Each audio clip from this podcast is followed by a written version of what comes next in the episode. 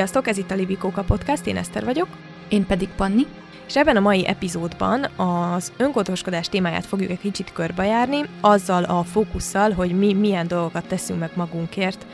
hogy ne kerüljünk megint kiégés közeli állapotba, ami néha sikerül, néha nem, és ez is hozzátartozik a teljes történethez, úgyhogy erről fogunk ma beszélgetni egymással. Igen, és, és szerintem ez itt, egy, ez itt egy kulcs szó, hogy néha sikerül, néha nem, és így az egészben is egy nagyon-nagyon fontos szempont kellene legyen az, hogy, hogy úgy álljunk ehhez az egészhez, hogy empatikusak legyünk saját magunkkal szemben, és hogy ami múlt héten működött, az lehet, hogy ezen a héten már nem fog, és hogy rugalmasak legyünk ilyen szempontból. Az közös pontunk Pannival, hogy az öngondoskodást azt nem úgy határozzuk meg, ahogyan most a hirtelen nagyon divatos mainstreamé váló Instagram oldalak például, hogy vegyél egy nagy forró fürdőt, meg mossál hajat, meg nem tudom, nézzél filmet, meg mit tudom én, hanem én ezt mindenképpen egy hosszú távú dolognak gondolom, ami rutinok kialakításából áll, és ez tudom, hogy Pan is így gondolja, mert erről beszélgettünk már egy kicsit, és ami sokszor nem egyszerű, és sokszor kifejezetten kihívásokkal teli dolog lehet, és szerintem az egyik alapja az, hogy saját magunknak kell megtartani azokat az ígéreteket, illetve szokásokat, amiből aztán hosszú távon ki tud alakulni az, hogy egy kicsit rugalmasabbak és ellenállóbbak tudjunk lenni az élet általános kihívásaival szemben, akár mekkora klisinek is hangzik ez. Tehát, hogy az itt az elején muszáj leszögeznünk, hogy nem egy könnyű dolog ez, mert hogy a folyamat része az, ahogy a minden, igazából minden az életben egy olyan dolog, ami hullámzik, és uh-huh. nem, és emiatt nem szabad plusz terhet rakni magunkra, ami szerintem talán a legnehezebb része ennek az egésznek. Pontosan. Én például erre jöttem rá, mert nagyon sokat gondolkozok azon, hogy azok a szokások, meg megküzdési stratégiák, amik nekem Izlandon, amikor ott éltem, nagyon jól működtek, azok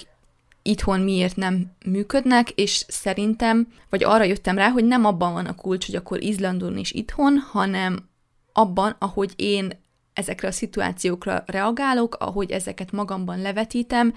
és éppen ezért szerintem az öngondoskodás legfontosabb lépése az az, hogy a saját magunkkal szemben támasztott elvárásokból alábbhagyjunk és hogy nagyon fontos az egészséges szokások kialakítása, de ez ne úgy történjen, hogy ha nem sikerül, akkor amiatt bűntudatot érzünk. Meg, hogyha bűntudatot érzel amiatt, hogy nem sikerül, akkor viszont onnantól kezdve nagyon könnyen válik ez egy lefele vezető spirállá, hogy akkor, hogyha az egyik nap nem tettem meg valamit, amit elvileg fontos lenne magamért megtenni, akkor jön a szégyen, meg a bűntudat, aminek hatására a következő nap se fogom, és aztán onnantól kezdve nagyon könnyű elhagyni ezt az egészet a francba.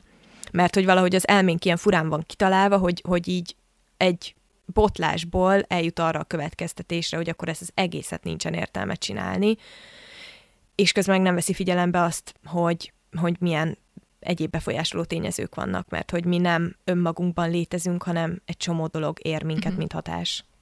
Ez egyébként azért érdekes, amit mondasz, mert én meg pont azt, azt érzem, hogy Izlandon én kicsit úgy önmagamban léteztem, olyan szempontból, hogy nem volt ott a családom, a közeli barátaim közül egy személy volt ott, engem ott nem ismertek, nem volt, tehát azon kívül, hogy a, a munkahelyemen ne törjek össze tányérokat mondjuk, nem voltak különösebben velem támasztott elvárások, ami azt is jelentette, hogy hogy én magam is kedvesebb tudtam lenni önmagammal, meg persze nem elhanyagolható tényező az, hogy jól is kerestem, hogy a munkahelyemen nem kellett különösebben felelősséget vállalnom, le, le tudtam tenni a munkát,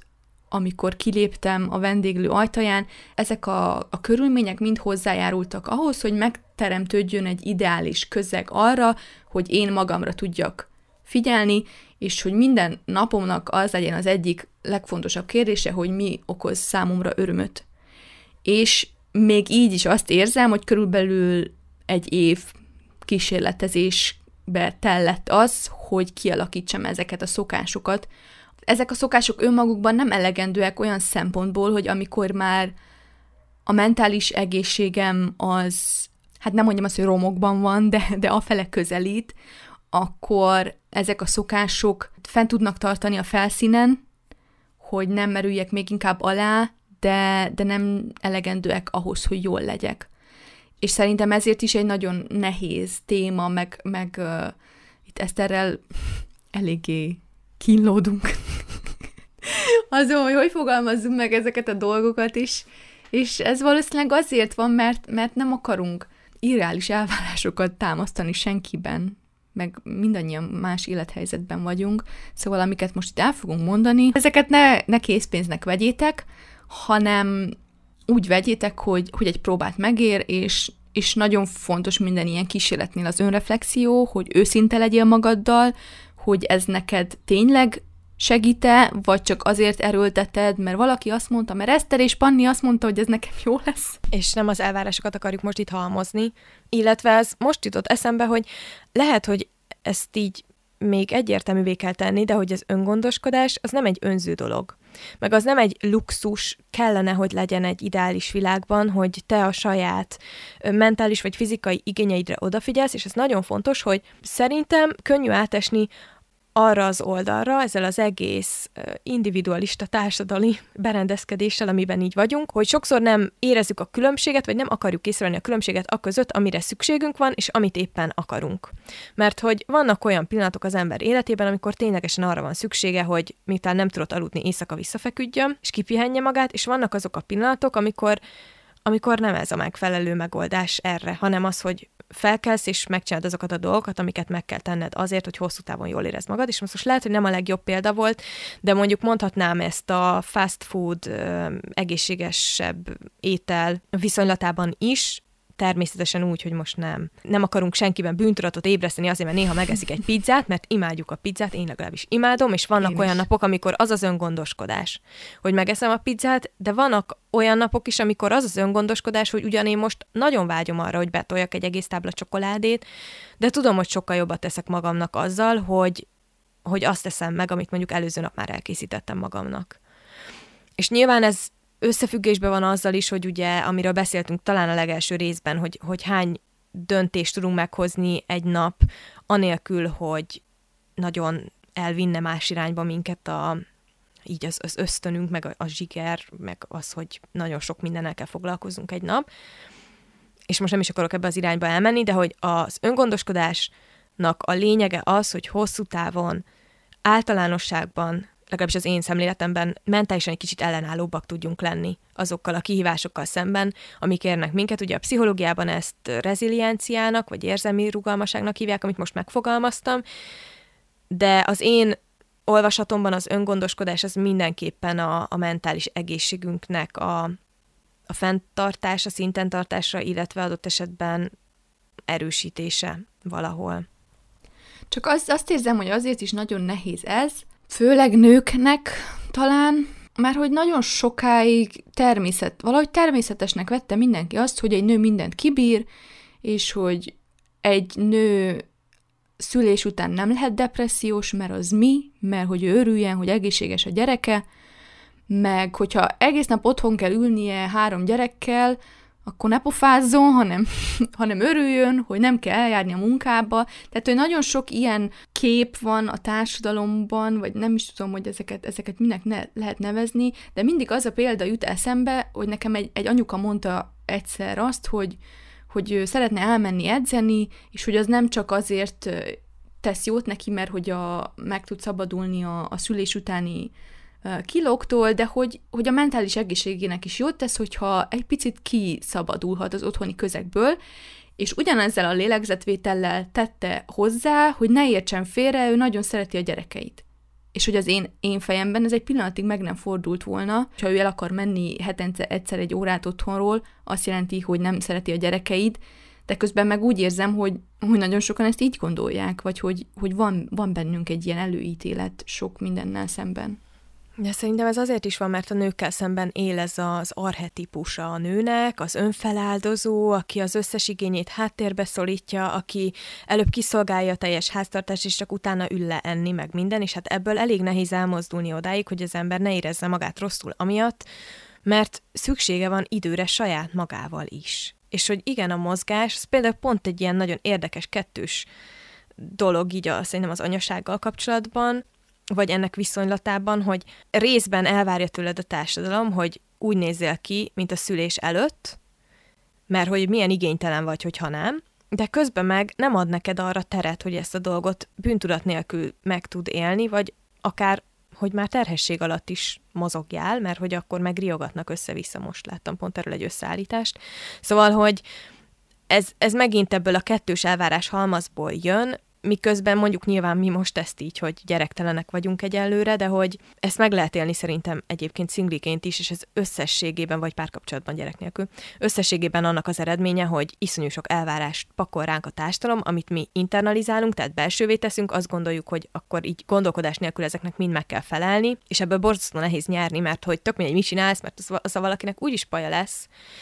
és hogy így az öngondoskodásra visszatérve, amit én összekapcsoltam itt a mentális egészségmegőrzéssel, hát ennek a legjobb példája szerintem az, hogy milyen szinten stigmatizáljuk például, hogyha valaki terápiára jár. Márpedig nekem az öngondoskodás alapja az, hogy elmentem terápiára, nem tudom, négy évvel ezelőtt, aminek a részleteiben most így nem fogok belemenni, hogy miért jutottam el végül erre a döntésre, de közben meg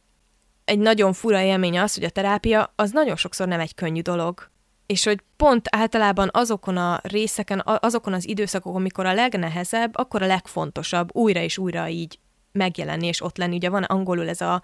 showing up kifejezés, hogy egy csomó nap elég, ha csak így vagy így, így megjelensz, nem tudom ennek mi a jó magyar megfelelője, de hogy a terápia pont egy ilyen dolog, és hogy az pont egy olyan folyamat, amit az ember hosszú távon érez, hogy jó neki, és hosszú távon hoz eredményeket, csak a kitartást azt nagyon nehéz ehhez megtartani, főleg akkor, amikor az ember nincsen jól általánosságban, vagy amikor nyomja a vállát egy csomó olyan dolog, mint mondjuk ez, hogy ülünk egy világjárványban. Uh-huh. Közben itt azon gondolkozok, vagy úgy arra kaptam fel a fejem, amit mondtál az egyedüllétről. Itt visszakapcsolnék ahhoz, hogy milyen párkapcsolatban élni, és milyen úgy, úgy párkapcsolatban élni, hogy heti 7 nap, napi 24 órát együtt vagytok, és mind a ketten otthonról dolgoztok, és nekem például introvertáltként nagyon fontos, hogy, hogy egyedül legyek, és az egyedüllét néha gyakorlatilag mindegy, hogy, hogy hogyan nyilvánul meg, hogy olvasok, vagy filmet nézek, vagy habfürdőt veszek, de hogy az a lényeg, hogy érzem a különbséget abban, ahogy gondolkozok, a között, hogy én és mi. Hogy én ezt és ezt fogom csinálni, vagy mi ezt és ezt fogjuk csinálni, és ez, ez ugyan napnak gyakorlatilag minden pontját meghatározza, kezdve onnan, hogy mikor és mit teszünk, mikor megyünk sétálni, mikor megyünk vásárolni. Én azt érzem, hogy nekem ez nagyon sok energiámat elveszi, hogy, hogy mindig van még a gondolataim hátterében egy másik személy, akit úgy számításba kell venni, és tudom, hogy ez nagyon rosszul hangzik.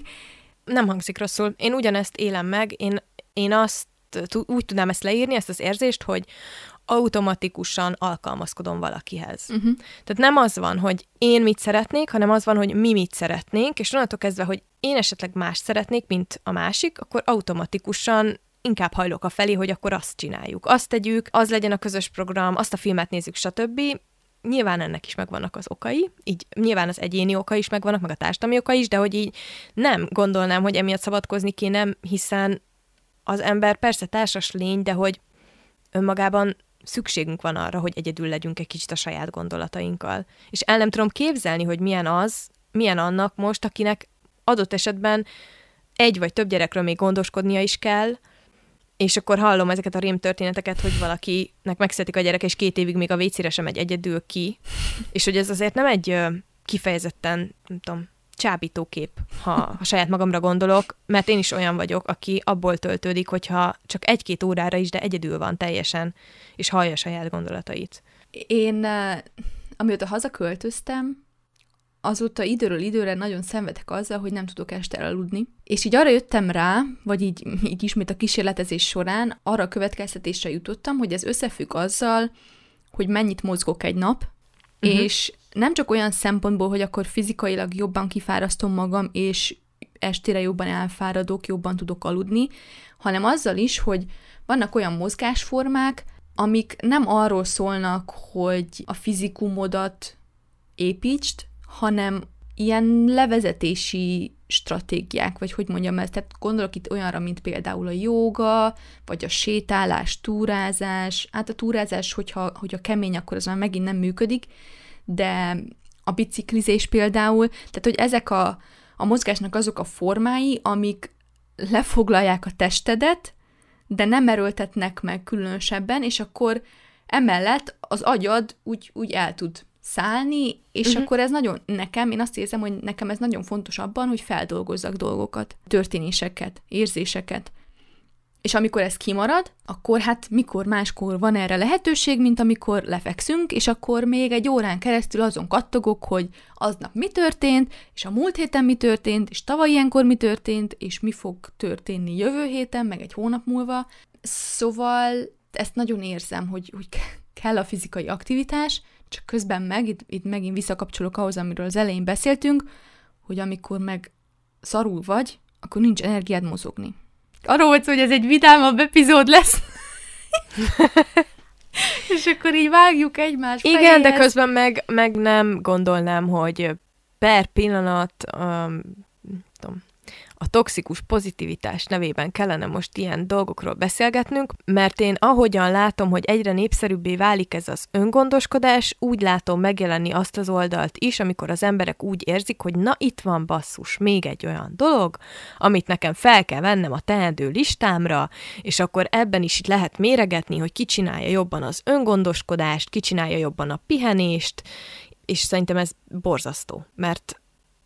pont a lényege veszik el ennek az egésznek, ahogyan szerintem valahol az, hogy nincsenek hobbiaink, gyakorlatilag, vagy alig vannak, annak is valahol az, a, a, amiatt van, hogy, hogy elvárás van, hogy mutogatni kell, és akkor automatikusan összeméregetjük magunkat a másikkal, meg összeméregetjük magunkat a másik hobbiával, és akkor csodálkozunk, hogy nem élvezünk már azt, amit csinálunk. Szóval, hogy ez megint messzire vezet. De értem egyébként a párhuzamot, mert pont, tehát ahogy a, a hobbi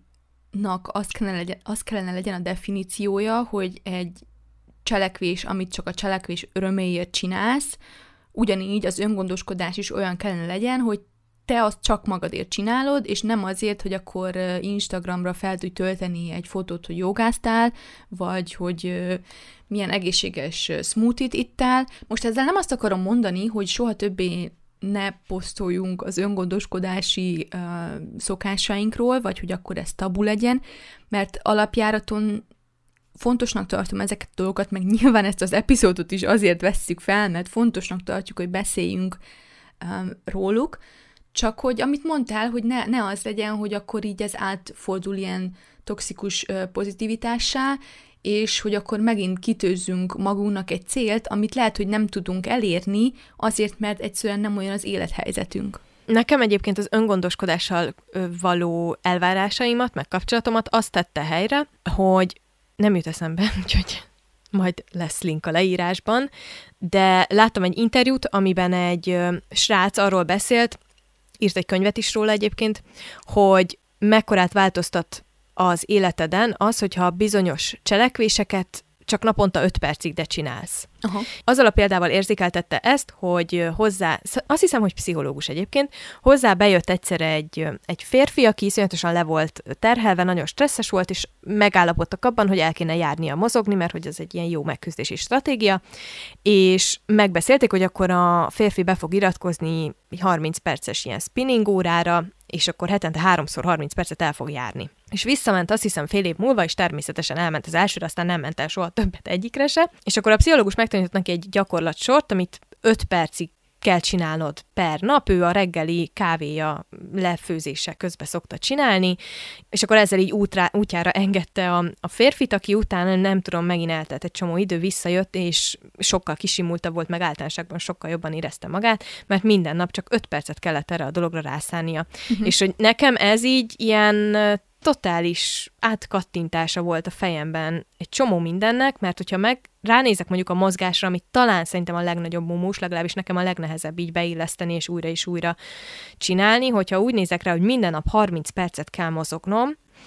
és egyik nap egyszerűen nincsen hozzá erőm, energiám vagy kedvem, akkor sokkal könnyebb átkapcsolnom arra, hogy oké, okay, akkor csak 5 percig mozgok valamit, vagy csak 10 percig mozgok valamit, az már több, mint hogyha nem csinálnék semmit. És lehet, hogyha valakinek az a célja mondjuk most, hogy fogjon, vagy bármi ilyesmi, akkor azt fogja mondani, hogy jó, de azzal nem érsz semmit, de én meg erre úgy gondolok, hogy hogyha azért csinálom a mozgást, már pedig azért kellene mindannyiunknak csinálni, hogy mentálisan jól legyünk, meg hogy a szervezetünk optimálisan működjön, főleg a jelenlegi helyzetben, amikor nagyon sok időt töltünk otthon ülve, akkor az az öt perc, az még mindig több. Főleg, ha összeadódik. Igen, mint a semmi.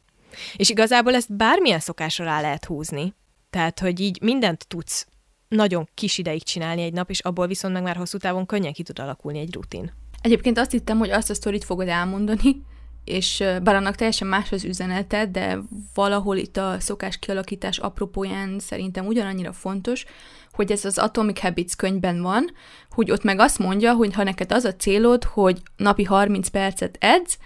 akkor kezd azzal, hogy kikészíted magadnak minden este a tornacipődet. És akkor lehet, hogy nem fogod felvenni, de hogy először alakítsd ki azt a szokást, hogy, hogy legyen meg a szándék. És akkor utána csináld mindig csak azt, hogy felöltözöl, és elmész az edzőterembe. És hogyha nincs kedved ott maradni, vagy nincs időd, vagy mit tudom én, akkor hazamész. Nem az a lényeg, hanem hogy először alakíts ki azt a szokást, amit mondtál, ez a showing up, hogy, hogy jelen, jelen vagy, tehát hogy megadod az esélyt annak a dolognak, hogyha olyan a csillagok állása, akkor megtörténjen. De hogyha meg el sem mész oda, akkor meg nem tud megtörténni. És ez szerintem nagyon fontos egyrészt a szokás kialakításban, másrészt meg abban, hogy, hogy kedves, meg empatikus legyél magaddal, és hogy ne úgy állj hozzá ehhez az egészhez, hogy akkor beletörik a derek, amúgy is megcsinálom, hanem hogy ez egy folyamat, és akkor tanulunk belőle, és figyeljük a, a testünknek a jelzéseit, meg a, a mentális egészségünk állapotát, és hogy alkalmazkodunk ami megint csak persze nagyon fárasztó, és főleg egy világjárvány kellős közepén nem mindig van kedvünk már megint alkalmazkodni valami új hülyeséghez, de más része meg elengedhetetlen. És az öngondoskodásban sem az az egy-két dolog fogja meghozni a változást, amit egyszer-kétszer megteszel magadért, hanem az, hogyha következetes tudsz maradni, és nekem ez egy ilyen nagyon, nem tudom, sikamlós téma megint, mert hogy lehet ezt úgy mondani, hogy ne vegyen mindenki magára, de hogy az mindig valahol a könnyebb út, hogy lesöpörjük magunkról a felelősséget, és azt mondjuk, hogy hát, hogy igazából most minden ilyen nagyon bizonytalan és összeomlóban van, és fogalmunk sincs, hogy mit hoz a holnap, tehát erről az arra a következtetésre jutok, hogy semmit nem tudok befolyásolni. Márpedig az életünknek mindig van olyan része, amit tudunk befolyásolni, és ilyen szempontból szerintem még a befolyásolásnak a mértéke sem feltétlenül számít, mert hogyha csak van pár dolog, ami, amit tudsz kontrollálni az életedben, akkor az már tud egy olyan biztonságérzetet adni, ami utána könnyebbé teszi azt, hogy akár nagyobb dolgokat is meg tudj utána csinálni. Igen, csak hogy érzed, hogy ez, ez miért veszélyes? Mert hogy pont az előző epizódban mondtad el, hogy neked a munkamánia a megküzdési stratégián, és hogy az uh-huh. az a dolog, amit hogyha minden kötél szakad, ezt az egy dolgot legalább tudom kontrollálni. Igen, átfogalmazom, illetve átgondolom, mert alapvetően nem erre gondolok most, hanem inkább arra gondolok, hogy itt ez egy nagyon jó példa. Most így hirtelen eszembe jutott. Most Magyarországon ugye elvileg tilos edzőterembe járni. Ezt most hagyjuk, hogy egy csomóan kiátszák azzal, hogy kiváltják, hogy ők versenysportolók, és 170-en ö, topzódnak egy zárt térben, mert ez most más lapra tartozik, de erre nagyon sok embernek az volt a reakciója, hogy otthon nem lehet tornázni. Tehát, hogyha ő nem járhat edzőterembe, akkor ő nem mozog egyáltalán. Én meg ezzel úgy vagyok, hogy igen, ez az első reakció, mert mi az, hogy nekem ehhez most nincsen jogom, és mi az, hogy ezt nem tettem meg, de utána átgondolom, hogy biztos, hogy így van ez. Biztos, hogy nem tudom megoldani ezt a dolgot, vagy egyszerűen csak kényelmetlen, és most ezzel a kényelmetlenséggel nem akarok megküzdeni, tehát inkább most erre gondolok kontroll Aha. alatt, nem arra, hogy kinek milyen függősége alakul ki most emiatt az egész helyzet miatt, de abszolút teljesen jogos az észrevétel egyébként, meg hát majd el is gondolkozok rajta. De ha már a munkamániát említetted egyébként, hogy a kiégéshez közvetlenül kapcsolódjunk most ennél a résznél, a kiégés megelőzésében egy alap momentum az, hogy az ember a munkán kívül is kialakítson magának, akár hobbit, akár szokást, akár szociális kapcsolatokat, stb. Tehát az, hogy a, a munka ne a teljes életemet kitöltő dolog legyen, ennek egy elengedhetetlen része az, hogy legyenek a munkán kívüli elfoglaltságaim, amit ugye hobbinak hívnánk adott esetben, de amihez nem kötődnek sokszor elvárások, vagy amiket élvezek a munkán kívül csinálni. Tehát, hogy ha, ha már az öngondoskodásnak a kiégés, megelőzés szerepéről akartunk itt beszélni az elején, akkor ez például egy nagyon fontos dolog. És én ezen nagyon aktívan igyekszem dolgozni, és azért beszélek arról, hogy ez sokszor nehéz, mert nagyon nehéz. Nagyon nehéz. Tehát, hogy e- ebben következetesnek maradni, és újra és újra azt az ígéretet, amit saját magamnak megteszek, megtartani, mert nagyon könnyű visszaesni abba, hogy jaj, hát még csak este 7 óra van, miért ne dolgozzak még három órát, hanem helyette lerakni, akkor is, hogyha nem vagyok hullafáradt, nekem ez például egy, egy, egy kihívás. Főleg akkor, amikor a világ összedőlni látszik. Ezt, ezt teljesen értem. Hát látod, én is az este, nem tudom, nálad fél kilenc volt, nálam már fél tíz, és akkor még így küldtem, hogy Eszter, befejeztem a podcast epizódnak a leírását, és hogy, hogy nyilván ez azért is nehéz, mert hogy ezt, ezt én nem nagyon akarom munkának tekinteni, mert hogy megint egy szerelemprojekt, és hogy ez nagyon jó, csak másrészt meg, meg nem jó, hogyha ez annak a rovására megy, hogy, hogy nem, nem pihenek, hanem este tízkor meg ezzel foglalkozok. És ez főleg a, a home office-ban szerintem nagyon-nagyon nehéz iszonyú nehéz, meg a kreatív munkát végezve nagyon nehéz. Tehát, hogy most akkor hol a határ? Nekem az, hogyha a, az ügyfélek válaszok, az egyértelmű munka. De hogyha már a saját YouTube csatornámat csinálom, amit szeretek csinálni, de mondjuk ugyanaz a feladatkör, vagy ugyanaz a workflow van, mert ugyanúgy videót kell mondjuk vágni, vagy videót megírni, meg kidolgozni, de azt épp nem élem meg munkának, akkor az most micsoda? Azt most minek kellene számítani? Tehát, hogy ezt fú, ezt nagyon átérzem, és ez a podcast, ez nekem is ilyen, hogy ezt szívesen vágom, hmm. akár szabadidőmben is, de akkor én most dolgozom, nem hmm. tudom. Igen, igen. Hát ez majd megint a, a határhúzáshoz kapcsolható, amiről lesz majd egy, egy külön epizódunk, de az jutott még eszembe ennek kapcsán, hogy, hogy számomra az öngondoskodás egy másik nagyon ö, fontos formája az, hogy nem megyek munkából ágyba. És ez megint a, a szokás kialakítás, hogy ezt még még amikor Izlandon voltam, akkor, akkor nagyon sokat, ja igen, mert elolvastam Matthew Walkernek a Why We Sleep című könyvét,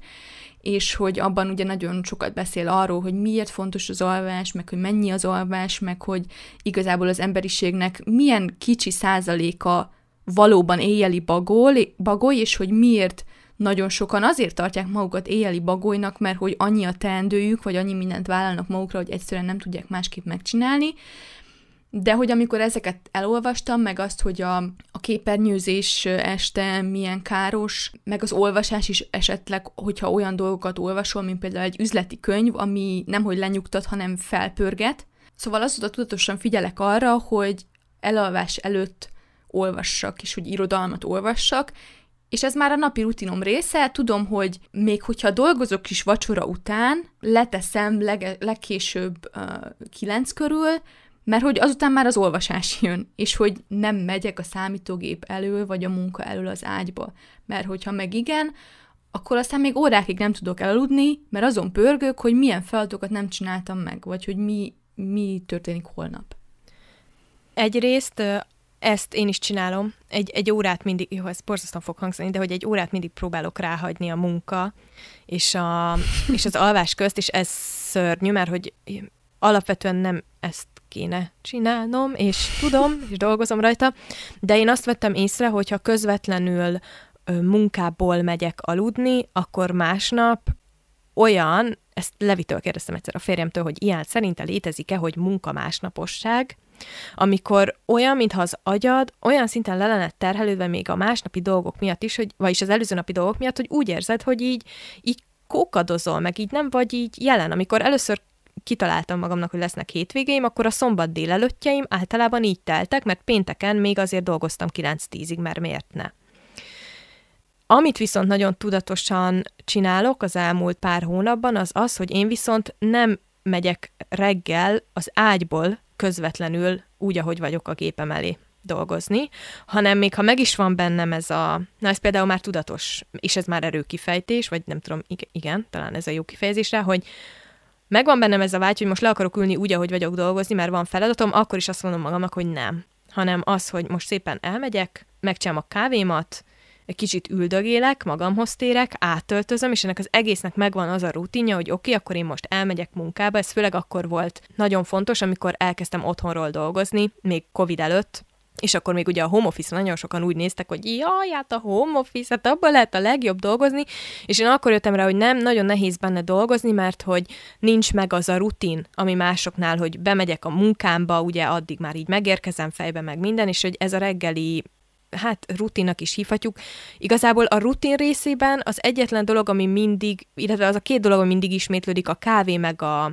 felöltözés, de hogy ezen kívül eléggé szabadon szoktam kezelni ezt az egy-másfél órát a felkelés és a köz, tényleges munka kezdés között, hogy oda mi fér bele. Tehát szerintem azt is azért így jó látni, meg hangsúlyozni, hogy a rutin az nem azt jelenti, hogy minden reggel ugyanazt csinálod meg, mert én abban meg is hűlnék, hanem az, hogy van egy pár olyan pont, amihez ragaszkodsz, meg mondjuk az, hogy nem ülök le Bizsibe dolgozni, akkor is, hogyha nagyon kényelmesnek tűnik, vagy nagyon jó ötletnek tűnik. Nekem például ilyen a, a reggeli meditáció, de alapjáraton ö, napi kétszer próbálok 15-20 percet meditálni, de hogy a reggeli olyan, hogy ha csak nem ilyen nagyon különleges nap van, hogy reggel hatkor kelünk és valahová rohanunk, hanem, hanem itthon kezdem a napot normális időben, akkor azt soha nem hagyom ki. És hát egyébként erről egy, egy külön epizódot lehetne felvenni, hogy mi az, hogy meditáció, és hogy ebből is milyen snob kultúra alakult ki, hogy csak akkor meditálsz jól, hogyha ezt is ezt csinálod. Én a meditációt kicsit úgy használom, ahogy a, felhoztam a biciklizés példáját is, hogy akkor hagyom az agyamat hogy csináljon, amit akar, a gondolataim szabadon áramoljanak, és hogy egyrészt így, hogyha voltak furcsa álmaim, azokat így le tudom magamban zárni reggel, és akkor így egy picit így előkészülök a napra. Uh-huh. És a délutáni, az meg megint olyan, hogy akkor így, így a, például a délutáni meditáció nekem arra szokott jó lenni, hogy olyan dolgok jöjjenek elő, amik um, nem függnek össze a pillanatnyi feladataimmal. Tehát olyankor például tudok tervezni előre, bár most megint mondom, hogy ha a meditáció tankönyvi leírását veszed, akkor ez nem arra kellene szolgáljon, hogy te tudatosan tervez, de szerintem, hogyha működik, akkor meg mindegy, hogy mit ír a tankönyvben, you do you, ami, ami neked jó, azt csináld. És um, a másik dolog meg, amit mondasz a reggeli rutinnal, én uh, például nagyon sokáig nyomást helyeztem magamra azzal kapcsolatban, hogy a sikeres emberek korán kelnek, és meg kell legyen a reggeli rutinod, és, mi- és minél korábban kezdj el dolgozni, és emiatt hát közel egy évig így, így borzalmasan éreztem magam, mert nem tudtam reggel produktív lenni, bármennyire is próbálkoztam, de közben meg folyton bűntudatom volt, hogy de Panni, neked most hasznosnak kellene lenni, miért nem csinálsz semmit. És hogy nagyon sokat jelentette az, amikor ezt így átkapcsoltam magamban, hogy jól van, akkor 11-kor kezdjük a munkát. És hogy azelőtt meditálok, jogázok, tornászok éppen, ami, ami benne van a, a napi programban, reggelizek, beteszek egy mosást, ha szükséges, tehát hogy ezeket a dolgokat így mind nyugodtan elvégzem, és közben nem azon stresszelek, hogy mi mást kellene csinálnom. Mert az úgyse visz előre, csak szívja az energiámat. Igen, de itt most megint ugye ez az elvárás halmaz, amit tetten érhető, ami egy ilyen kívülről jövő dolog, ami arra jó, hogy eladjanak neked valami olyat, ami egyáltalán nem is biztos, hogy úgy van, mert azért bennem az is felmerül, most ugye az Elon Musk, akivel így példálóznak, úristen, pont tegnap kaptam egy ilyen hirdetést az Instagramon, hogy, hogy Elon Musk elolvas egy hét alatt 50 könyvet, és hogy ezt te is meg tudod tenni, és így ott ültem, és gondolkoztam, hogy de nem akarom. Tehát, hogy a, abból az 50 könyvből mi marad meg? Pontosan. Na mindegy, szóval vissza, visszatérve. Elon Muskra, akit állandóan, akivel állandóan példálóznak talán, hogy nem tudom, ő három döntést hoz meg egy nap, és hogy a jó vezetők azok három döntést hoznak meg egy nap, meg a jó vezetők azok, akik bírják a 80 óra munkát egy héten, mert Elon Musk is annyit dolgozik, és akkor ezt neked is bírnod kell, mert a sikeres embereknek ez, a, ez az élete. És, és hajnali ötkor felkelni, és elmenni szaladni munka előtt, és nem reggelizni, és Igen, és akkor úgy, úgy egyrészt az, hogy egy ö, CEO vagy egy cégnél az azt jelenti, hogy a munkának egy nagyon nagy részét delegálod. Tehát az a három döntés, amit te meghozol, az nem biztos, hogy olyan három döntés, mint mondjuk az, amit én kisvállalkozóként meg kell, hogy hozzak a vállalkozásomban, akinek per pillanat esélye nincsen arra, hogy három döntést kelljen csak meghozni a vállalkozásomnál, mert ez nem így működik egyrészt. Másrészt meg imádom ezeket a példákat, amikor valaki azt mondja, hogy a siker titka az, hogy 80 órát dolgozok egy héten, amiközben a másik házassága megy tönkre, és a saját bevallása szerint is egyébként a gyerekeivel együtt töltött idő is azzal telik, hogy a, az e-mailjeit frissítgeti, mert függő. És hogy ez számomra egy borzasztó ijesztő jövőkép egyébként, hogyha a saját munkával való viszonyomat nézem, hogy mi történt velünk, hogy emberként fontosabbnak becsüljük a munkával töltött időnket, mint a szeretteinkkel töltött időnket, vagy azokat a tevékenységeket, amiket azért csinálunk, vagy amellett tudunk csinálni, hogy dolgozunk. És azért tudjuk csinálni, mert dolgozunk, és abból a pénzből tudjuk mondjuk azokat a dolgokat megengedni magunknak akár. Tehát, hogy szerintem ez egy ilyen tévút, és én nagyon mérges is vagyok egy ponton ezekre a cikkekre, meg ezekkel a példálózásokra, amikor ilyen nagy amerikai sikersztorikkal próbálnak bennünk, akik teljesen más élethelyzetben vagyunk, bűntudatot kelteni. Alapvetően egyetértek mindennel, amit mondasz, viszont erre az epizódra készülve elővettem az Izlandon vezetett szokásnaplómat, és egyébként, hogyha nem vezettek szokásnaplót, ezt nagyon ajánlom, mert nagyon seg, sokat segít abban, hogy, hogy átlásd az életedet, a napi rutinodat, meg hogy megtanulj felelősséget vállalni az idődért, meg a befektetett energiáidért, és a, azokért a dolgokért, amiket prioritásként kezelsz, vagy nem kezelsz szaként, de, de szeretnéd, hogy az legyen. Szóval, hogy elővettem ezt a szokásnaplót, és akkor azt láttam, hogy így hónapokig működött az, hogy én reggel hatkor keltem, akkor is, hogyha kilencre vagy tízre jártam dolgozni. Ezt egyébként azért csináltam, mert, mert fontos volt számomra az én idő, és akkor azt, azt az időszakot használtam arra, amit, amit most is elmondtam, hogy, hogy meditáció, torna, reggeli, olvasás esetleg, de hogy reggel hatkor keltem, és én arra az időszakra úgy emlékszem, hogy, hogy sokkal több energiám volt, mint most, amikor úgy érzem, hogy ha nem alszok napi 9 órát, akkor semmire nem vagyok jó. És ilyenkor azért elgondolkozom azon, hogy, hogy ez mennyire függ össze a mentális egészséggel, és hogy ez vajon akkor megint része annak az ördögi körnek, amiről beszéltünk, hogy ha nem vigyázol magadra, akkor nincs energiád vigyázni magadra. Hát igen, és hány olyan élethelyzet van, amiből olyan, mintha ki lenne vonva ez a lehetőség egyáltalán, hogy neked legyen időt feltöltődni, vagy legyen időd magadra. Illetve megütötte a fülemet ez a mondat, hogy, hogy el tudsz számolni az időddel, hogy szerintem már mindannyian voltunk olyan helyzetben, amikor azt mondtuk, hogy valamire egyszerűen nekünk nincsen időnk, majd utána leültünk, és két órán keresztül pörgettük az Instagramot. És hogy ez az, ez az a pont, amiben ugye beleszól már egy csomó olyan külső tényező, aminek lehet, hogy nem is vagyunk tudatában, mondjuk a függőséget okozó applikációk, vagy a telefonjaink, hogy ez nem igaz, hogy nincsen időnk magunkra, csak amikor valaki ezt mondja, akkor egyből megszólal bennünk ez a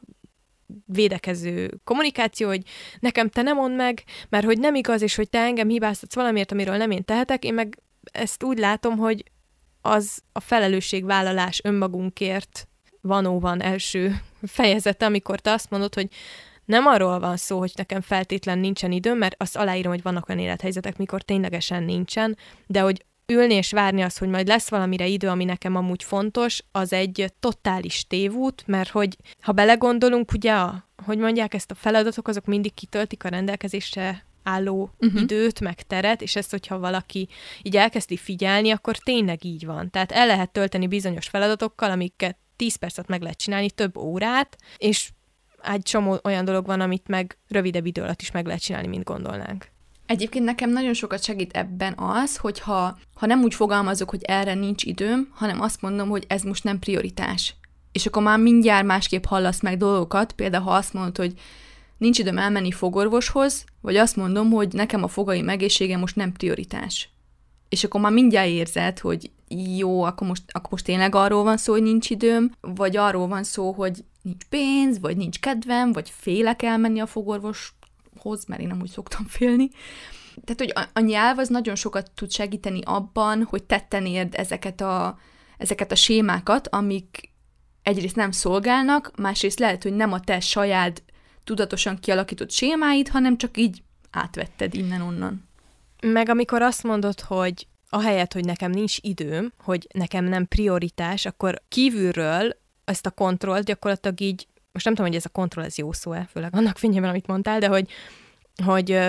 át, áthelyezed felelősséged magadra, és azt mondod, hogy oké, okay, én döntök úgy, hogy valamiben most nem fektetek időt, és nem arról van szó, hogy az idő, mint egy ilyen megfoghatatlan és nagyon nehezen érzékelhető dolog egyébként, meg mindig másmilyennek érzük, érezzük éppen, hogy hogyan telik mondjuk, hogy amiatt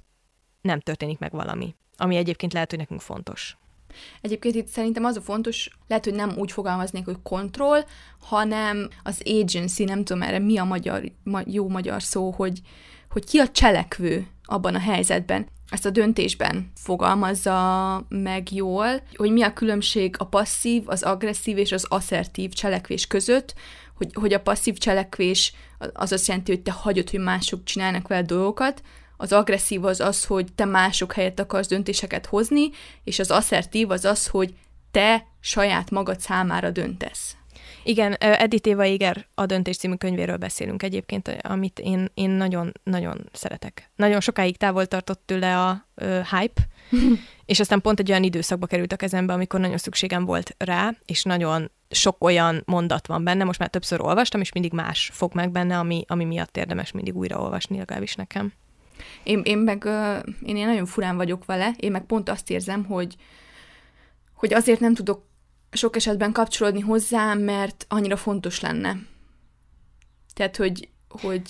nem, hogy még nem, nem vagy ott, úgy, igen, úgy értem? Igen, igen, Aha. tehát, hogy, uh-huh. hogy a, a saját traumáim feldolgozásában nem tartok ott, hogy feldolgozzam a traumát, hanem még ott tartok, hogy sajnálom magam. Igen, ez szerintem egy nagyon érdekes élmény az a könyv, és kapcsolódik ide is a felelősségvállalás kérdésköre, mert hogyha valaki nem tudná, ugye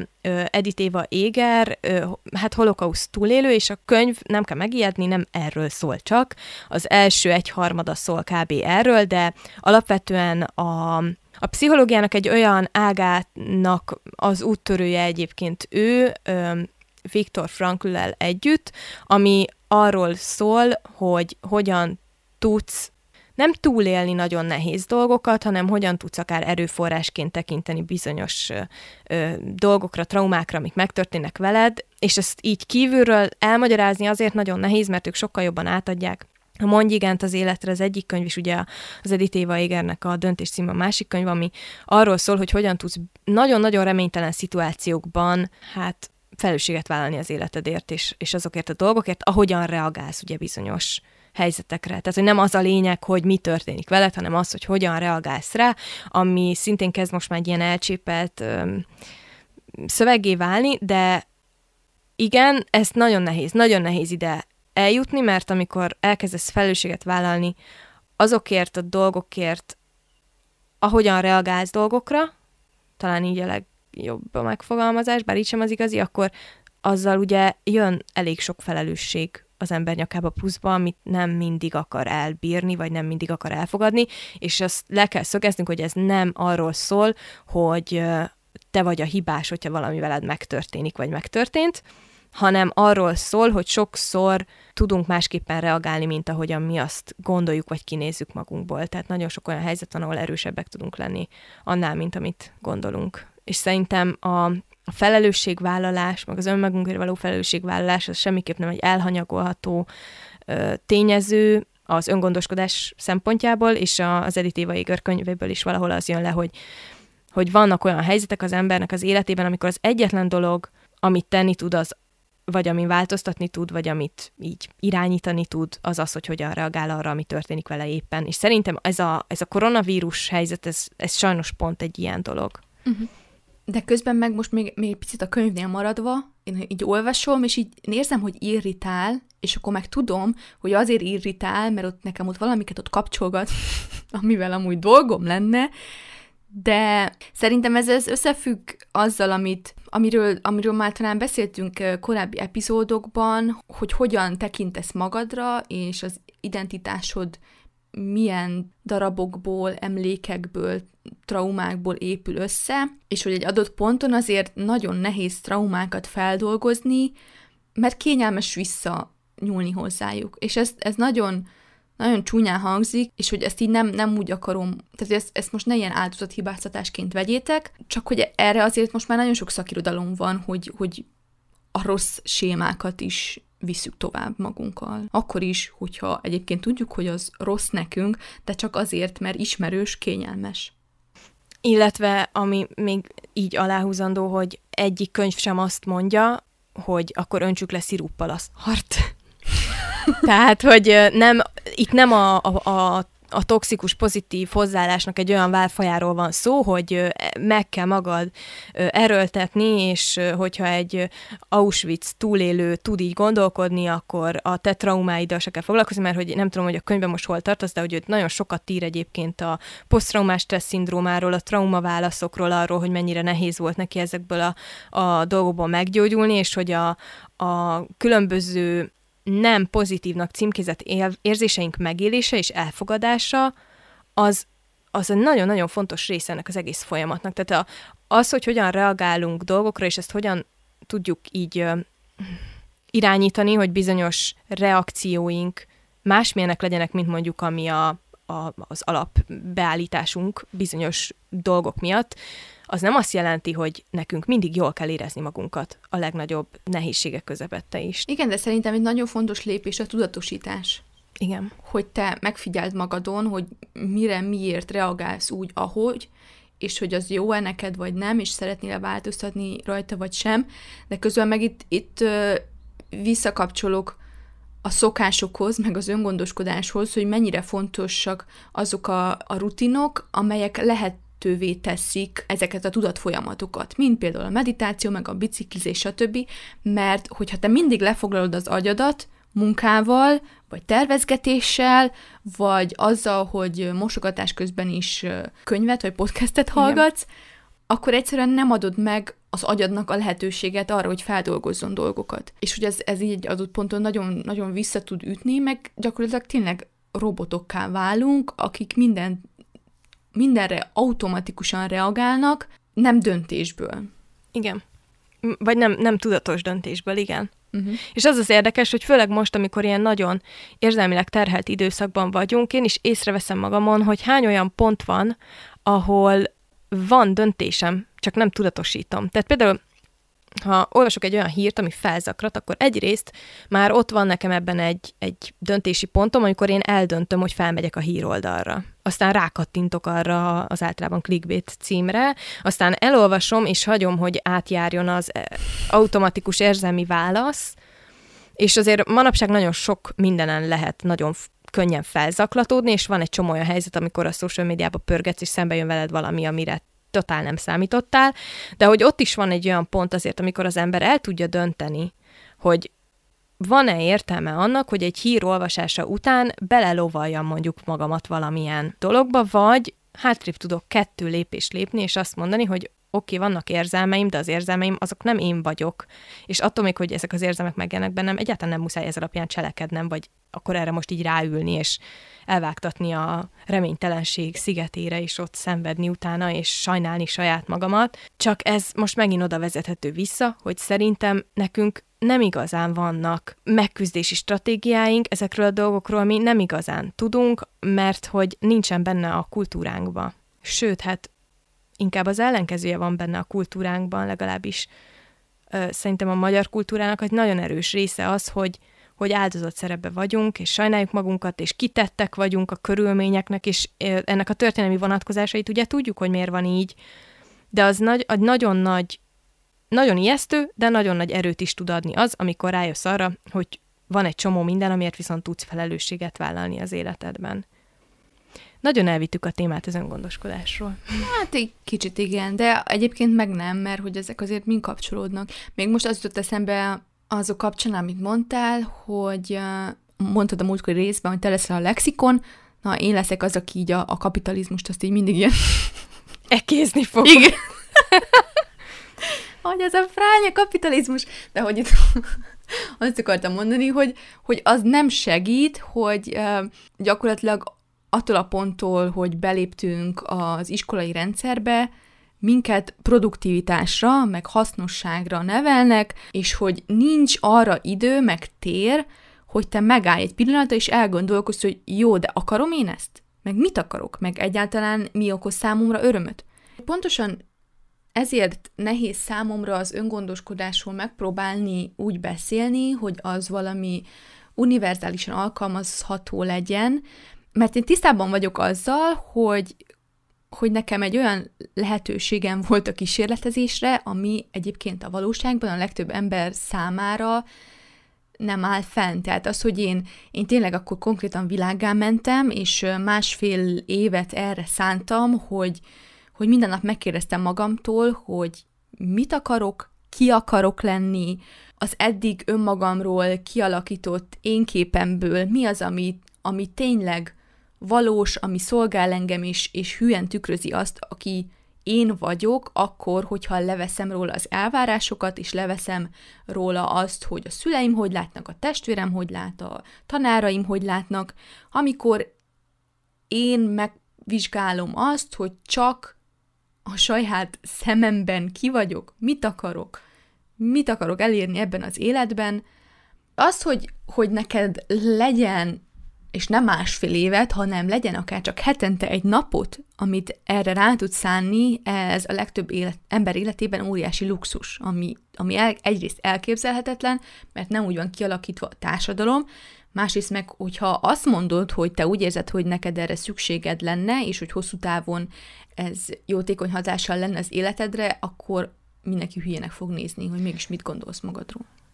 Hát igen, csak a, kérdés az, hogyha te egy olyan közegben vagy, ahol mindenki hülyének néz azért, mert vannak igényeid, akkor lehet, hogy nem vagy jó helyen. És szerintem az, amit most mondasz arról, hogy neked erre kellett másfél év, amit egyedül töltöttél, igen, ez valóban kevés embernek adatik meg, de az, hogy te ezt a másfél évet arra használod, hogy megpróbálsz ezekkel a kérdésekkel szembenézni, ehhez viszont kell bátorság és elhatározás. Mert értem, hogy azt mondod, hogy neked így nagyon jó volt ez az időszak, meg minden, de azért azt gondolom, hogy biztos, hogy voltak olyan részei, amik meg nem volt annyira egyszerű, és biztos voltak olyan kérdések, amikre meg nem volt olyan könnyű a választ megtalálni, vagy nem is biztos, hogy feltétlenül megtaláltad azt, amit kerestél, vagy más találtál, mint amit kerestél, és én, akinek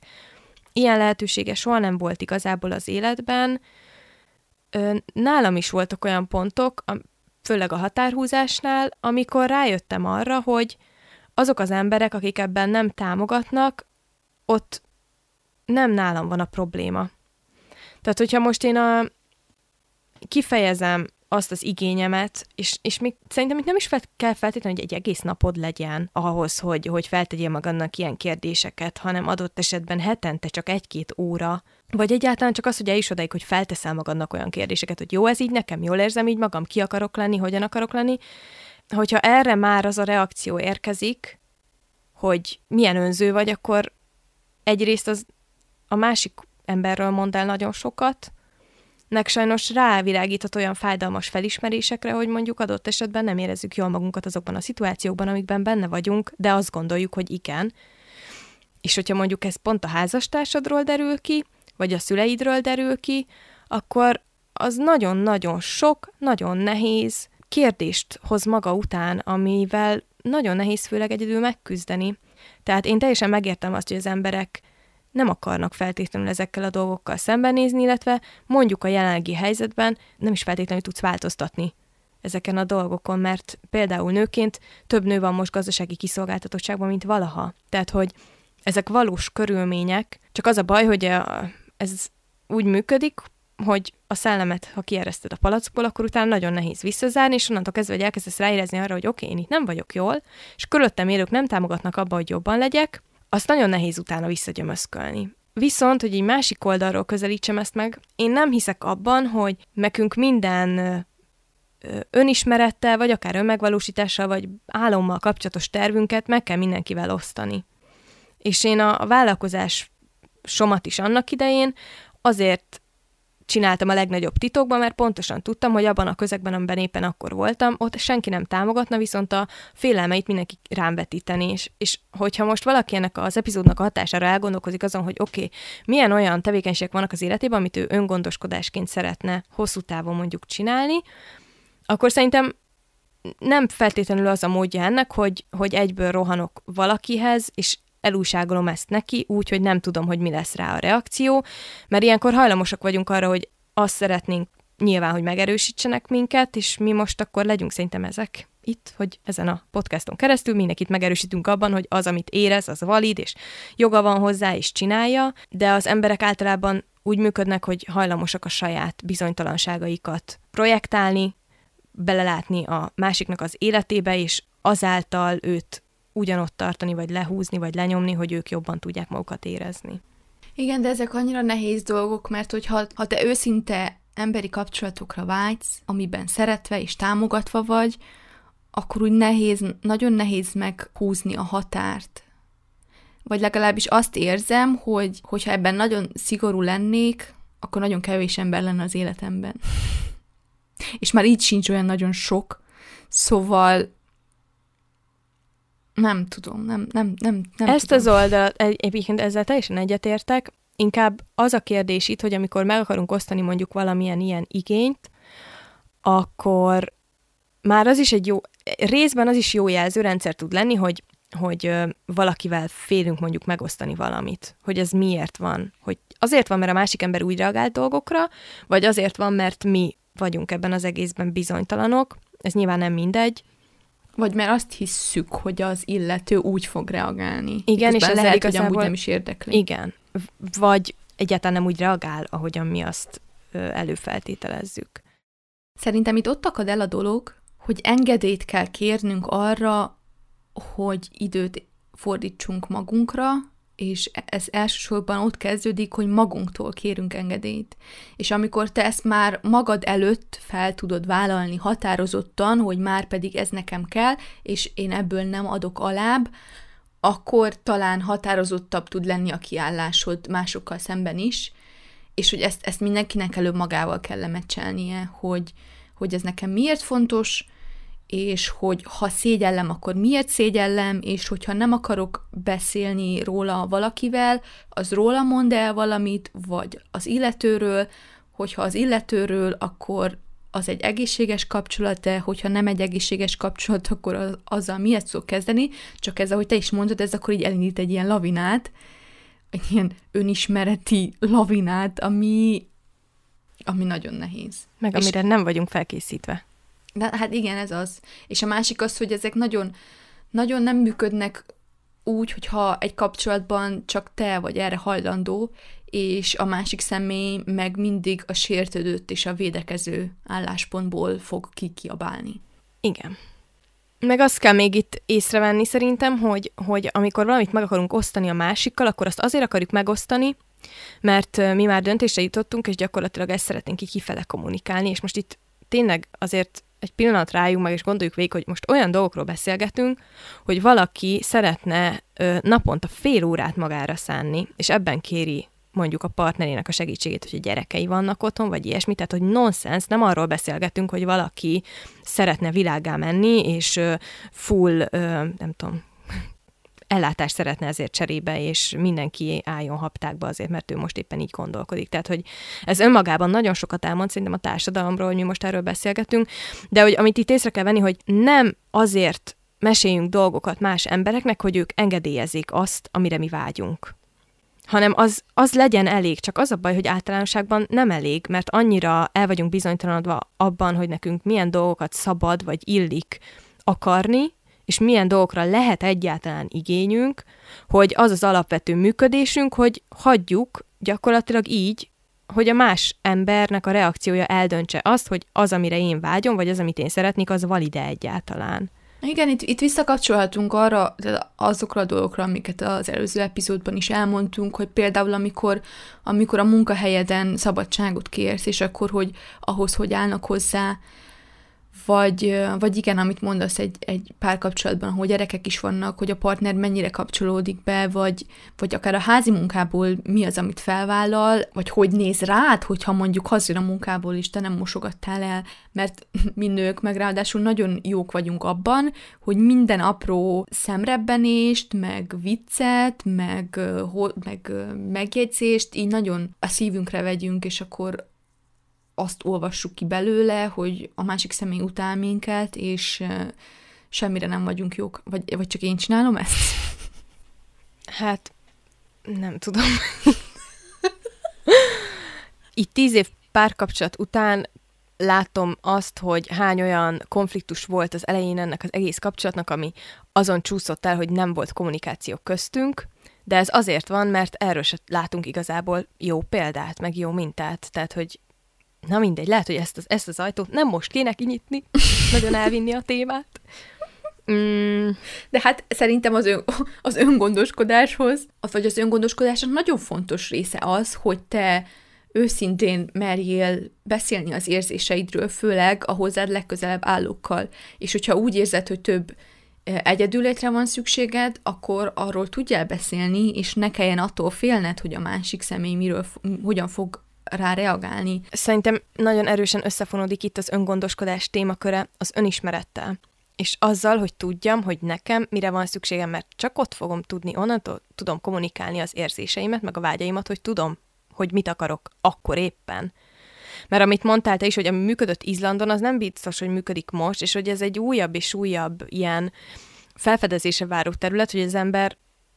alkalmazkodjon az épp kialakult helyzethez, és az alapján meg tudja mondani, hogy most őszintén neki mire van szüksége. Szerintem pontosan ezért zavar minket az öngondoskodásnak az a mainstream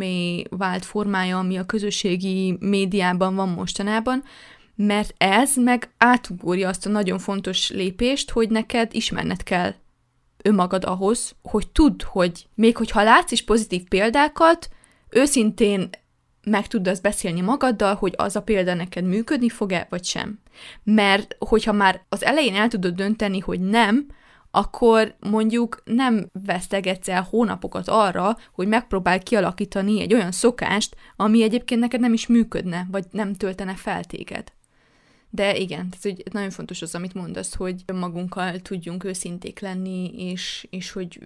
ítélkezésmentesen meg tudjuk vizsgálni az érzéseinket, meg a reakcióinkat. Csak, ja, erre nem nagyon tanít meg senki. Igen, de ebben az egészben a kulcs kifejezés az ítélkezésmentesség. Mert egyáltalán nem biztos, hogy az, ami nem egy évvel ezelőtt nekem működött, az most is működik, és hogyha nem tudok magamhoz nyitottan hozzáállni ebben a kérdésben, akkor nem fogom észrevenni ezt, viszont helyette majd jó szarul érzem magam állandóan, amiért nem működnek azok a dolgok, amik működtek egy évvel ezelőtt. Szerintem az, hogy az ilyen nehéz, már az is, az is jelzi egyrészt, hogy fontos, és másrészt az, hogy mennyire nincsenek erre normális,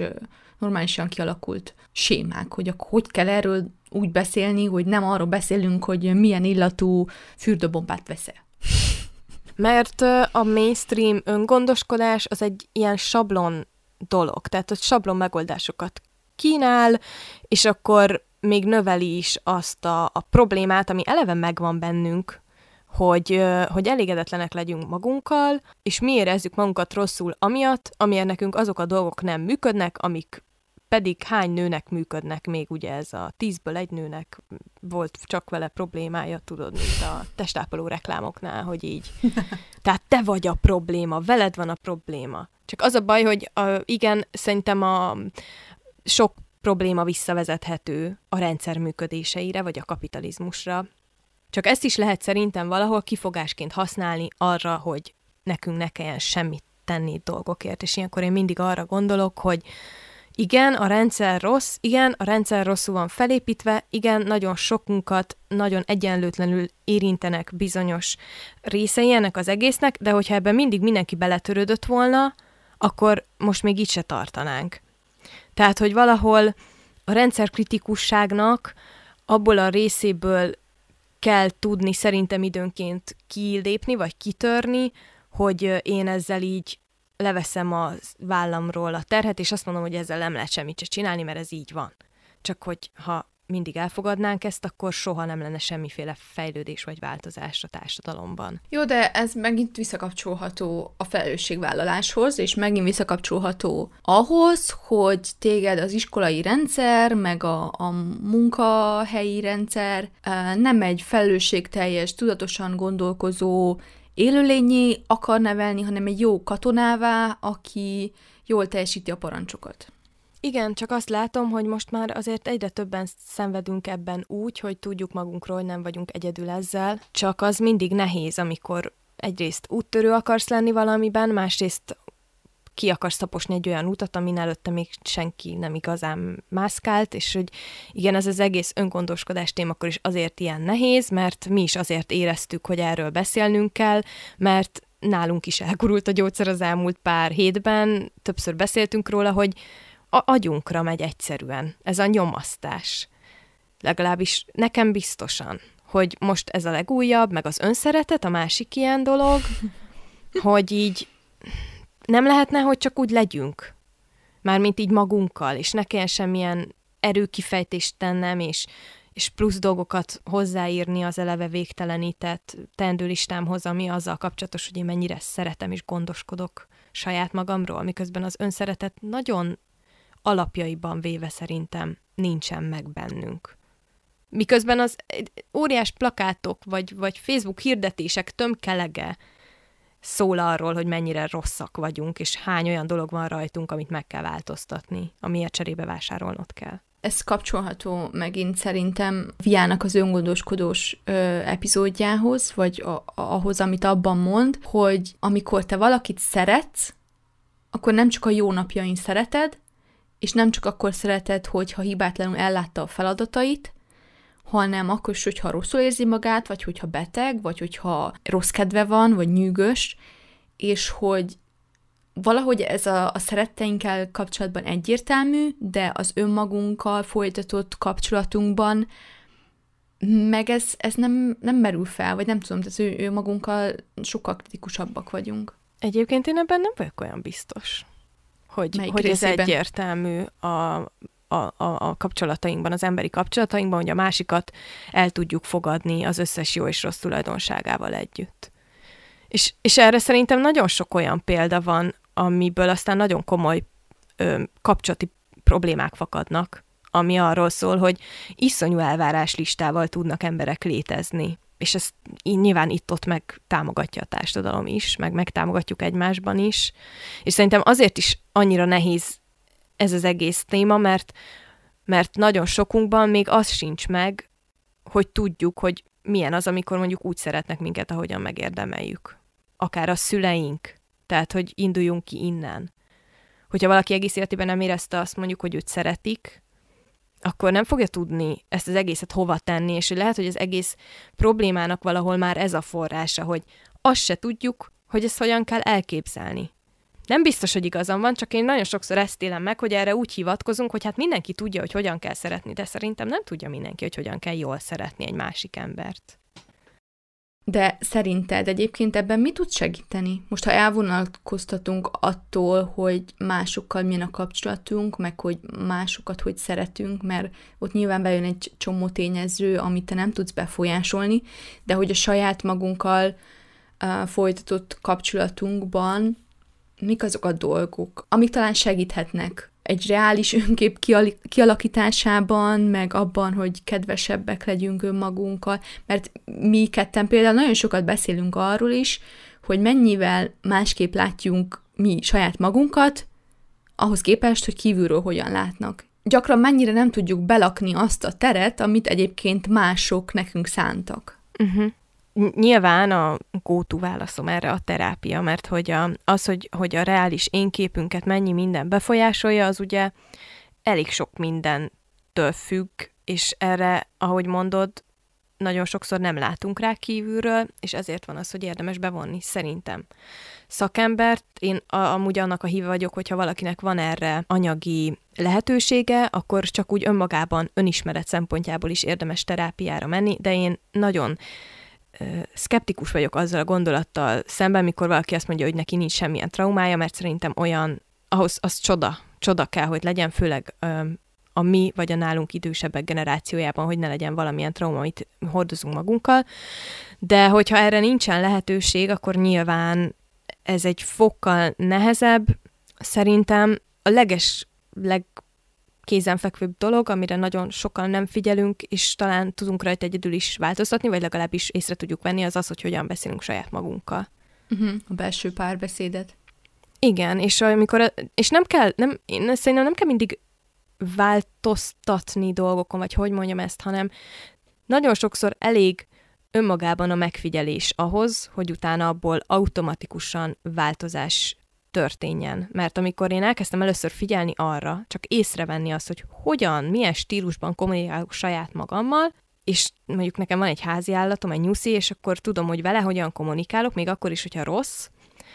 idézőjelben ugye mi ez a rossz, de hogy most ha megrág valamit, vagy mit tudom én, és tudja, hogy nem szabadna, akkor soha nem beszélek vele csúnyán, soha nem ütöm meg, soha nem káromkodok, vagy nem, nem hívom őt tudom, bizonyos nevekkel, meg minden, és saját magunkkal meg ezt nagyon gyakran megcsináljuk. Tehát akár csak így reflexzerűen lehülyézzük magunkat. Lehet, hogy érdemes lenne tenni egy ilyen kísérletet, hogy akkor legyen mindenkinek tényleg egy lélek állata, akiről így elképzeled, hogy ott, ott benned él, és akkor hozzá beszélsz, és amikor valamit rosszul csinálsz, akkor nem azt mondod, hogy, hogy Panni, hülye voltál már megint, hanem hogy mondjuk én is a cicámra gondolok, és akkor persze akkor is szeretem, hogyha ha hülye.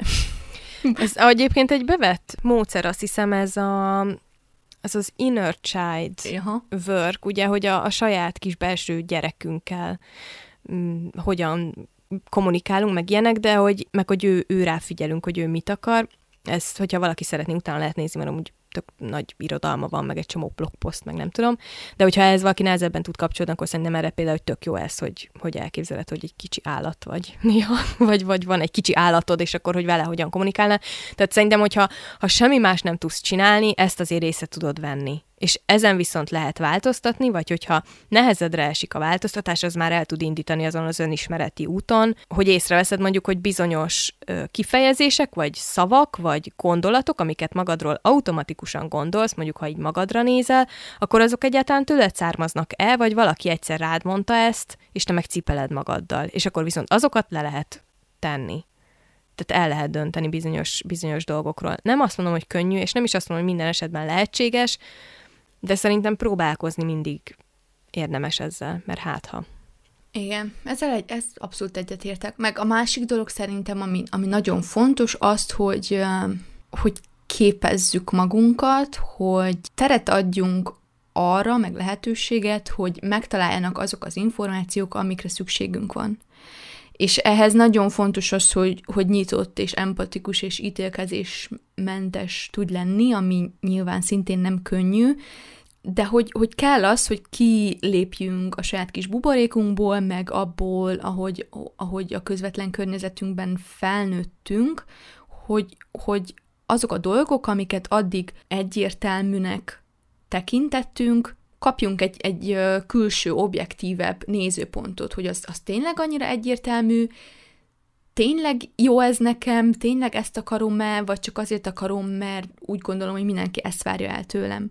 És ezt ehhez a külső nézőponthoz nem tudsz nyilván belülről eljutni. És hogyha nincs meg arra a lehetőséged, mint nekem volt, hogy világgá menjél, akkor azt szerintem jó köztes megoldás lehet, hogy, hogy olyan könyveket olvasol, vagy olyan podcasteket hallgatsz, vagy olyan filmeket nézel, amik tágítják a látókörödet, és figyeled a saját reakcióidat, hogyha valami felhúz, akkor az miért húz fel, ott azzal lehet, hogy akkor, akkor dolgod van, vagy hogyha kényelmetlenül érzed magad valami miatt, akkor azon, azokon a dolgokon érdemes elgondolkozni. Igen, csak azt mindenképpen szeretném hozzátenni, hogy szerintem az egy teljesen irális elvárás úgy az élettel szemben általánosságban, hogy hogy mindig boldogok legyünk benne, és hogy az mindig nagyon könnyű legyen, és talán itt követjük el a legtöbben a hibát, vagy hát most mindegy, most abban nem menjünk bele, hogy miért van bennünk ez a vágyálom, vagy ez a kép, de attól még, hogy, hogy találkozol saját magaddal, meg a saját igényeiddel, meg önismeretet szerzel, meg fejlesztesz, attól még az életed nem lesz feltétlenül könnyebb. Főleg, hogyha Sőt. mondjuk rálátsz olyan dolgokra hirtelen, amikre addig nem láttál rá, és, és a teljes világképed valami miatt mondjuk megreng, vagy megborul, akkor ezekkel mind meg kell küzdeni, meg helyre kell rakni, meg, meg akár napi szinten okozhat ez nehézséget, de végső soron szerintem ez olyan, hogy, hogy, hogy el kell dönteni az embernek, hogy, hogy mi a jobb. a szemellenzőt, vagy nem? Hát sok esetben szerintem igen. Ez visszakapcsolható ahhoz, amit, amit mondtál, hogy ha egyszer kiengeded a szellemet a palackból, akkor már nagyon nehéz oda visszatuszkolni. Én például nagyon érzem azt, akár abban, ahogy szép irodalmat olvasok, hogy nem tudok már úgy szép, irodalmi, szép irodalmat, vagy szórakoztató irodalmat sem olvasni, hogy a társadalmi érzékenységemet kikapcsoljam. És hogy most már mindenben azt, azt nézem, meg azt, azt keresem, hogy akkor ezt a nőt most uh, hogy kezelik, és, uh, és hogy őszintén néha örülnék. Vagy néha hiányzik az a, Igen. a, az a tudatlanság, amiben egyébként sokkal jobb volt egyfelől. Igen, de az az érdekes, mondjuk most pont erre rácsatlakozom, amit mondasz így a nők kérdésével kapcsolatban, hogy ha őszinte akarok lenni magammal, akkor amikor gimiben mondjuk én elfogadtam ilyen alapvetésnek vett dolgokat a nőknek a helyzetéről, vagy az életéről, vagy a, a, az útról, amit kijelöltek nekik, azért valahol mélyen mindig volt bennem egy kérdőjel. Tehát, hogy az a típusú ilyen vakság, hogy én azt nem is látom, tehát nincs is, és teljesen elfogadom, és teljesen magamévá teszem, az azért nem volt annyira olyan könnyű vagy jó és, és nagyon sok mindennek viszont meg kitetje voltam amiatt, hogy én elfogadtam ilyen dolgokat, vagy nem kérdőjeleztem meg, de azért nem kérdőjeleztem meg, mert nem lehetett, vagy nem, nem adtak erre feltétlenül teret. Itt eszembe jutott ennek kapcsán a, a farkasokkal futó asszonyok, nem tudom, azt olvastad de Még nem. Hogy az, abban például vannak nagyon érdekes történetek arról, hogy hogyan uh, nyomjuk el az ösztöneinket, és hogy, hogy ez így mennyire és itt, itt megint a kapitalizmussal fogok jönni, de hogy, hogy az, meg a, az a társadalmi rend, amiben élünk, meg az, hogy mennyit dolgozunk, meg a kütyük, meg a közösségi média, mind-mind lehal, letompítják abszolút az ösztöneinket, és hogy nagyon nehéz meghallani a te belső hangodat, ami nagyon sok esetben egyébként, vagy ott van az a, az a gut feeling, a, az az érzés a gyomrodban, ami jelzi, sokszor, hogy akkor ez most nem lesz jó, de nagyon sok esetben nem tudjuk, hogy, hogy ezt hogy, hogy ismerjük fel, vagy hogyha felismertük, akkor mihez kezdjünk vele. Ez is öngondoskodás, már pedig, hogy, hogy figyelsz, figyelsz ezekre a jelzésekre, és, és megtanulsz teret adni nekik, meg, meg, meg, meg nem söpröd akkor a szőnyeg alá őket. Teljesen egyetértek veled. Csak az is eszembe jutott közben, hogy mivel rengeteg minden ér minket, ezért azért ezeket a belső dolgokat is nagyon könnyű összezavarni, meg azt is látom, hogy nagyon sokan azért tesznek magukével bizonyos ö, tudom, világnézeteket, vagy, vagy akár elfogadják úgymond a neki kijelölt helyet a társadalomban, mert egyszerűen a túlélés záloga ez nagyon sok esetben, mert onnantól kezdve, hogy te felvállalsz bizonyos dolgokat, vagy ellenemész annak, amit mm, úgy gondolnak mások, hogy neked az ott jó lesz, akkor folyamatosan a megkérdőjelezéssel fogsz találkozni, a, a adott esetben gaslightinggal, ugye, ami magyarul gázláng, de én ezzel nem, nem tudok mit kezdeni ezzel a kifejezéssel így,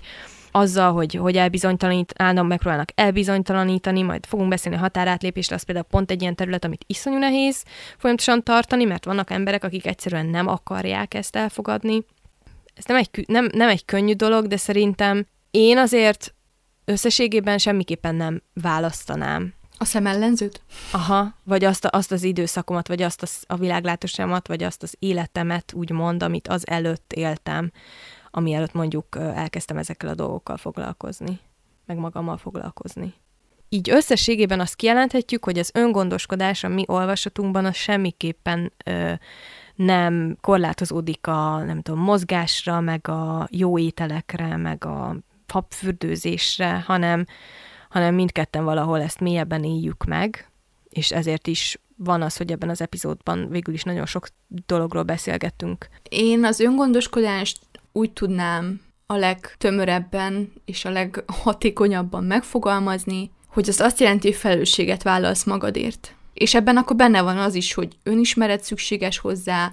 bátorság szükséges hozzá, tudnod kell, hogy te mire vágysz, és arra miért vágysz, és valóban te vágysz rá, és akkor innen lehet aztán építkezni afelé, hogy valóban uh, egészséges szokásokat tudj kialakítani magadnak. Mindazt észben tartva, hogy az, hogy önismeretet szerzel, meg, meg tudom, bátor próbálsz lenni a saját életedben, meg rálátni dolgod, dolgokra, az nem hozza magával azt, hogy neked ezt tökéletesen kell csinálnod. Tehát ez önmagában nem azt jelenti, hogy te el vagy romolva, és helyre kell téged valamilyen formában hozni, hanem arról van szó, hogy hogyan érzed magad általánosságban az életedben, és hogy mennyire vagy kitett annak, hogy mások hogyan bánnak veled, vagy miket engednek mondjuk meg maguknak, csak azért, mert te sem vagy tisztában azzal, hogy te mit szeretnél. Tehát a felelősségvállás az nem azt jelenti, hogy nem lesznek hullámzások benne, meg igazából magának a folyamatnak is a része az, hogy vannak napok, amikor könnyebben tudsz felelősséget vállalni a dolgaidért, meg magadért, és vannak napok, amikor nem. És hogy ez önmagában így tökre rendben van. A, annantól kezdve, hogy azért csinálsz dolgokat, mert, mert tudod, hogy azzal magadnak teszel jót hosszú távon. És ez a másik, hogy itt a hosszú távot is kell nézni szerintem, nem csak azt az egy-egy délutánt mondjuk. Egyébként azért nem ennyire rossz a helyzet, ugye? Mármint, hogy te azért az így, így most úgy uh, festettük le, tehát, hogy szerintem hogy átestünk egy picit a lónak a másik oldalára, hogy elmondtuk, hogy szerintünk az öngondoskodás nem a habos fürdő, de hogy elcsúsztunk aztán abba az irányba, hogy így úgy festettük le ezt a dolgot, mint amilyen nagyon nehéz, és szenvedni kell vele, de hogy azért nem, alapvetően nem így gondolod, ugye? Egyébként nem. nem alapvetően egyáltalán nem így gondolom. Inkább csak azt nem akarom, hogy az emberekben olyan el, ilyen teljesen irreális elvárások legyenek erre vagy arra az oldalra, hogy akkor az öngondoskodás az, ami megoldja a világ összes problémáját, és onnantól kezdve minden fantasztikus lesz, és pattacukros, mert ez sem igaz, de az sem igaz, hogy, hogy akkor ez most annyira nehéz, hogy kivitelezhetetlen. Én alapvetően azt gondolom, hogy mindenkinek most jelenleg az életében, ahol tart, van olyan dolog, amivel tud magáért tenni. És hogyha ez nem a terápia, vagy nem, nem tudom micsoda, akkor, akkor az a habos fürdő is tud segíteni, vagy az a hajmosás is tud segíteni, vagy az, hogy kifested a körmödet csillogósra is tud csomószor segíteni, tehát hogy én nem hiszek abban, hogy ülünk az életünkben, és mind, bármilyen helyzetben vagyunk, van olyan helyzet, hogy nem tudunk semmit, de tényleg semmit tenni magunkért. Azt, el, azt elfogadom, hogy vannak olyan időszakai az embernek, mikor nem prioritás ez, ahogy te mondtad, vagy nehezebbnek tűnik, de önmagában szerintem minden szituációban van választási lehetőségünk. Jó, akkor mit szólnál ahhoz, hogy a következő epizódban elmondanánk, hogy melyek azok a dolgok, amiket teszünk magunkért? Jó.